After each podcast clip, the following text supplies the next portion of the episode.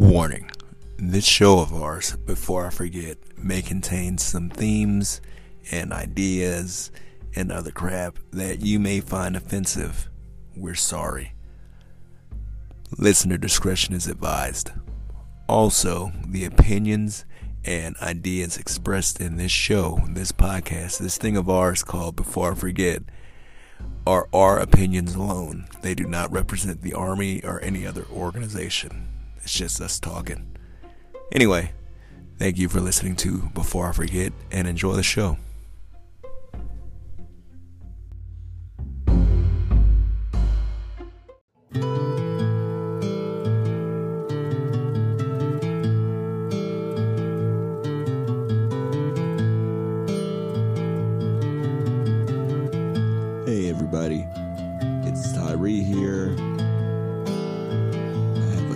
Show today is just me. Here's some Omar Rodriguez Lopez and John Frusciante. Sounds good, makes me happy. Gonna let it ride for a minute. Alright, we're gonna get into the show today. Again, it's just me doing a solo show. This is actually Wednesday night. We just had a good family dinner with the family. What else would be family, you know? So I had to kind of think of something to talk about. And I've decided, first of all, I'm going to brief you guys on what we got going on tomorrow. So Kevin and I have been going on and on and on about having Sergeant Major Sims on the show. We are so happy that that's finally happening. We had to talk to XYZ, talk to this person, talk to that person, get on the schedule for everybody. I'm extremely, I wouldn't say uncomfortable, but when it comes to phone conversations and emails, I'm very short. And it's not on purpose. It's just I get the information across. There's no reason to put extra words in it. So that's why if you get an email from me or a text, it's always right to the point. Nothing more, nothing less. So we've been doing a lot of emailing back and forth with Sergeant Major's people. We finally got this thing, you know, hammered down. So we're pretty happy about it. So we're pretty happy about that. Things are rolling in the right direction with the show. I've looked at Apple numbers on the show. Says that we have close to 10,000 plays. Which, thank you guys. Anchor says we have close to 7,000 plays, so again, thank you guys. I believe that there are two different numbers, two different rating systems, two different everything, so I'm going to take that as a combined XYZ amount of numbers, and I'll do the math, and I'll let you guys know. Pretty happy about everything that's going on with the show. We have so many cool things coming. I can't really get into a lot of it because I'm still talking to the people who are going to be involved in those show that we have coming up. And that's going to be all season 2 stuff, all season 2.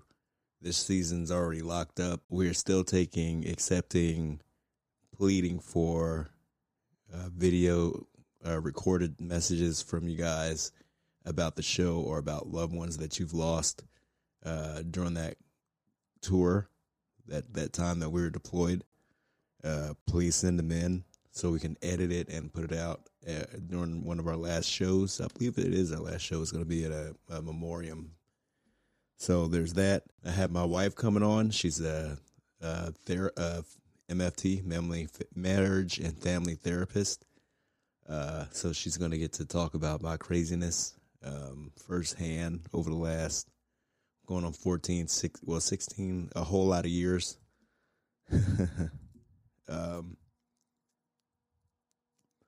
And we also, I think we're going to have one more solo show. I'm not sure. I'll look at it. I'll let you guys know. So on this particular show, my solo show that I'm going to do today, it's going to be a basic training story that I have. And it was very confusing to me because all I can think is it really that bad? Is it that tough that we have to resort to this kind of crap? At least that's what I was thinking back then, but now I understand, like, mental health is real, and this is a real mental health story. So back in 2001 before September 11th. I was at 30th AG for basic training. Going to be headed off to Delta 219 for basic training for infantry and all that kind of stuff at Fort Benning, Georgia. There was a whole lot of people going through basic training at the time. And that just caused really bad backup on everything. So I think we end up sitting at 30th AG for, I want to say, damn near a month. So imagine you can't do anything. You can't go and run and work out and do all that kind of stuff. All you can really do is shine boots and watch the weather. And that's pretty much what we did for that whole time. We ate great. Like, I was skinny. Man, they feed you so much as you want. I had so many hamburgers during the day that I gained.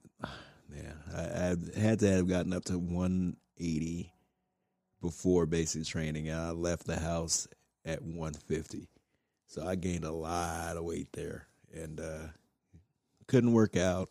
We would still kind of hide off to the side and do push-ups and sit-ups and try to get ourselves ready for basic training, but we all knew that was just bullshit, that we were just wasting our time. So when you have basic training, security still needs to be conducted, meaning you still got to have fire guard. And mother F it if I don't like being woken up for any reason at night. And when you're young and you have to deal with that crap, it is so annoying. You just want to get your sleep on. You don't want to be bothered by anybody, especially for something as silly as fire guard, I thought. But whatever, you know, you get up, you write letters, you walk around the barracks, you look at everyone's bunks, make sure they're all there and all that kind of junk. And on this particular night, there was a thunderstorm, and they were like sirens going off and all this kind of stuff, because I guess like tornadoes were coming. And if you're a kid from inner city Los Angeles, that ain't cool, man. It's kind of scary. But for whatever reason, man, it didn't matter. I had fire guard, and it was the middle of the night, and I'm walking around with my little red flashlight, and I took that shit serious, okay? You take security serious. And I'm walking around the barracks, flashlight on people. People are sitting there writing letters at night. I'm like, that's cool. There's nothing wrong with that. But they're in their bunks, you know. Eventually, I come up to this guy. I call him Greg. Partially because I can't remember his name right now. But whatever. So I get up to his locker or his bunk, and he's not there. So I'll go back over to the bathroom, check around in there. Hey, man, you in there? There's no answer. I go back to his bunk, and I realize his locker's open. And this guy, he has his back towards me, but his arms are in front of him. I'm like, hey, man, what you doing? Like, get your punk ass in the bed, man. We got to wake up in the morning for, you know, head count. Who cares? But he didn't say anything. And you can see, like, we're all bald, but you can see, like, the beads of sweat on his head. And, you know, thunderstorm weather is not always hot. It's not hot at all. It's, like, cool, breezy, like, cool, nice weather. I think thunderstorm weather is great. But I guess maybe he thought it was too hot, because his ass was sweating like a motherfucker. And I'm like, oh, shit, dude, you okay? And he turns around. I'm like, whoa, shit. I look at his hands, and he's shaking like a motherfucker, shaking like a leaf. And he's wearing those BCGs, those thick, ugly, nasty glasses, and they're all fogged up. And, like, his face, his upper lip is sweaty, and he's sitting there staring at me, and I'm staring at him in his eyes. And I remember it like it was yesterday. Like, this shit just happened right now. He has a fucking razor blade basically driving into his wrist. And I'm like, whoa. Whoa, hey, somebody help me out. Somebody jumped down from their bunk, and I kind of talked them down, and I end up talking the razor blade out of his hand. And Like, whoa, man. 30th AG is a motherfucker. In retrospect, it wasn't the brightest thing to say, because he was going through something heavy at that point, you know? Like, he thought that the best option for him at that particular moment was suicide. And that is so scary, because so many people, you know, go for that. Anyway, so, you know, at the time I didn't understand, you know, depression and anxiety and all that kind of stuff.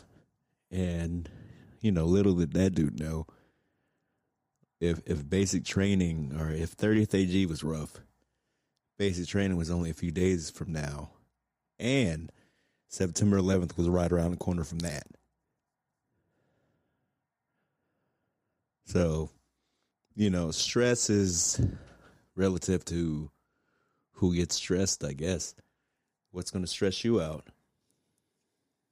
What's going to drive you to the point that, you know, you are feeling suicidal, have suicidal thoughts? I guess that kid hit his wall.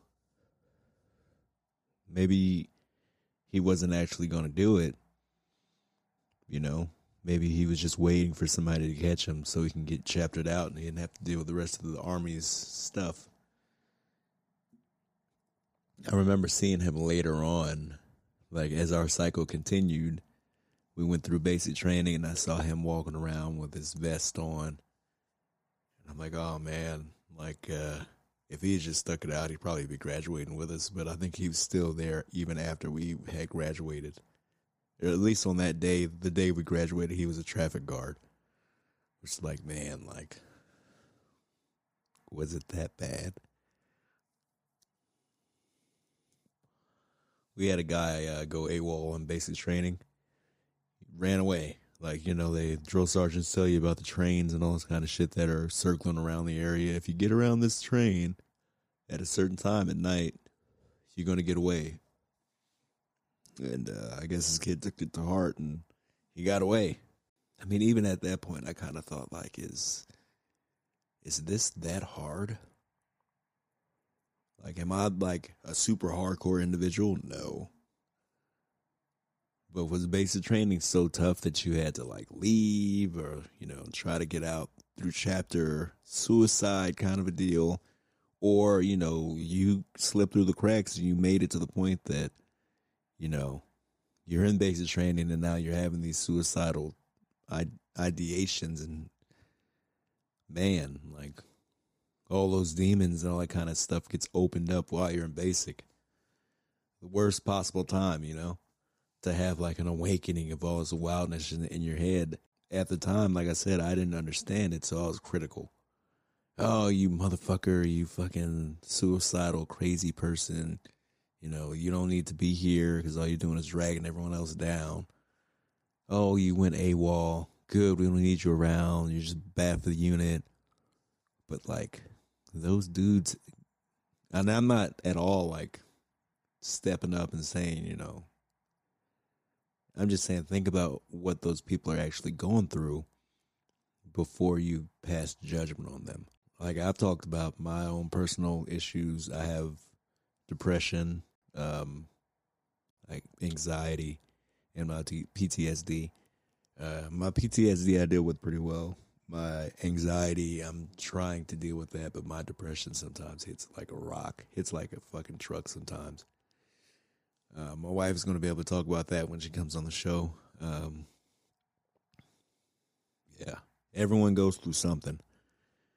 And what makes you human is being able to accept that that person's going through something and not taking it as an attack on you. I think for a while in my marriage, I could not explain that properly to my wife, and it came across as me being an asshole or being funky. And, you know, I knew I was going through problems, but I couldn't explain to her the problems. But, you know, through therapy, I'm learning how to deal with things in a different way and not keeping shit bottled up, because that's a killer too, man. That stress will eat you alive. Personally, I'm only, 38? I'm going to be 39 this year. And I got health issues that you wouldn't believe. Nothing that's going to take me down, but shit that's been slowing me down.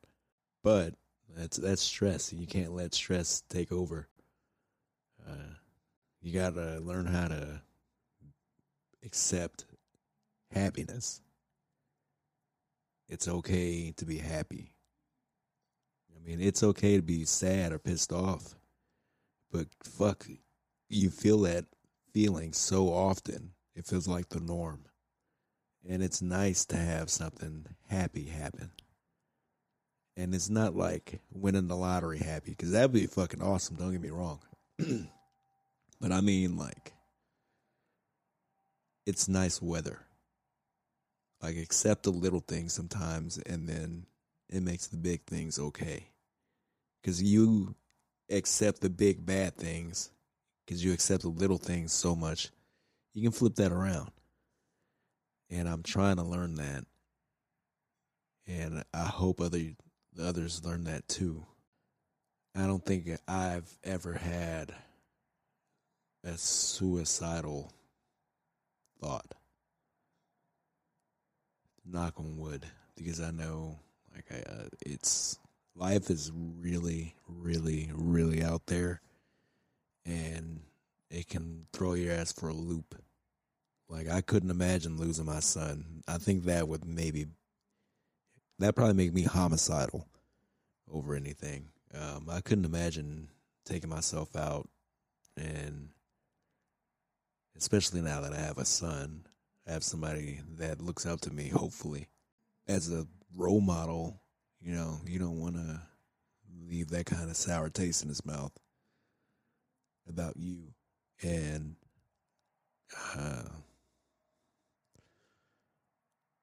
you know, that's tough, though. Like, what can push you to that point? I cannot tell you what can push me to that point, because I haven't hit that point. I couldn't talk to someone who hit that point, because they're gone and I can't talk to them now. I always thought, and it was like the dumbest thing, like, I would never commit suicide, because I wouldn't want somebody to have to clean up the mess. Kevin thought, hey, I wouldn't commit suicide because who's going to look after my dogs? Never leave a mess. And that's what they even told me when I was a police officer, because suicide rates were so high. Never leave a mess. So I would never leave a mess for somebody to clean up like that. Man, I'm not saying I look down on people who do that or who have done that. Because, again, I don't know what the fuck they went through. They must have went through something crazy, something heavy.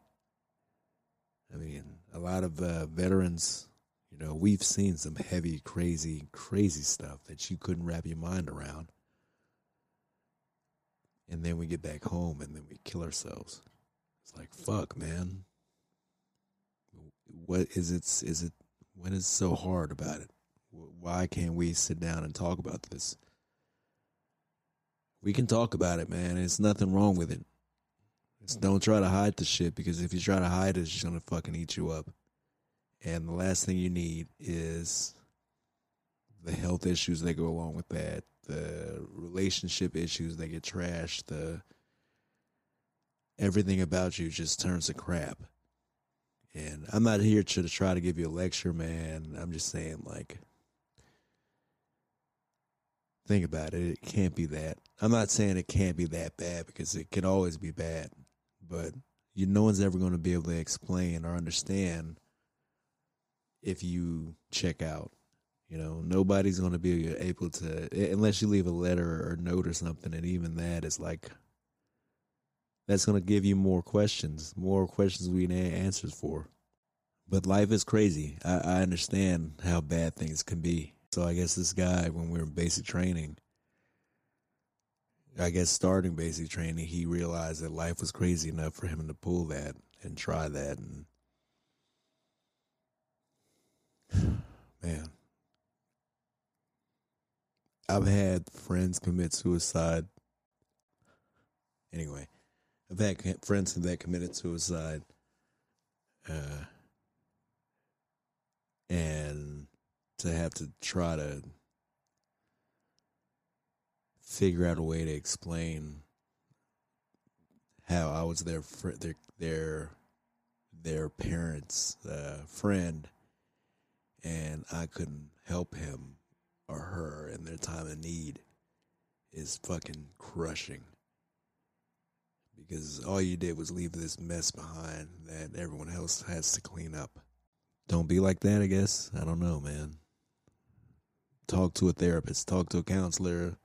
Talk to a psychiatrist. Talk to a friend. Don't talk to that bottle. That bottle will fucking take you down, man. I promise. Ain't nothing good in that bottle. It's fine to have a drink every now and then, but, man, it'll snowball. I've seen that happen. I'm not a drinker whatsoever. Like, I'm a lightweight. One or two beers and I'm done. I can't really drink as it is with my kidney issues, but yeah, man, that alcohol, if you're already depressed, ooh boy, it'll fucking take you out. It'll be the reason why you end up checking out. Drugs too, man. Nowadays, you never know what you're fucking picking up. Like your neighborhood pill dude who's always hooking you up with something is going to hook you up with something you didn't ask for. And boom, you're gone. Hell of a way to go, I guess. Be careful. Like, that's not even a joke. Like, seriously, honestly, man. I was in high school, and one of these teachers, I forget her name, Miss Sylvie. That was her name, Miss Sylvie. She's always said, like, if you do drugs, buy the expensive ones. That way you know it's good.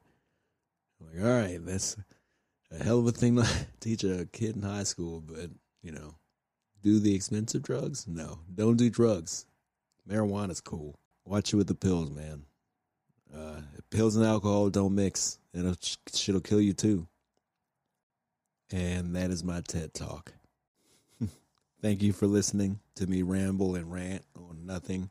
Please take care of yourself mentally because, you know, you're all we got. Take care of yourself. Because sometimes nobody else will take care of you. I love you. If nobody else says that shit to you, believe it. That when I say that, I fucking mean it. Anyway, take care of yourself. This is Tyree checking out. Talk to you guys later. And have a good night. Next time you hear us, you will be talking or hear us talk to the Command Sergeant Major of ForceCom. Thank you for listening. Like, listen, and subscribe, share, and thank you for listening.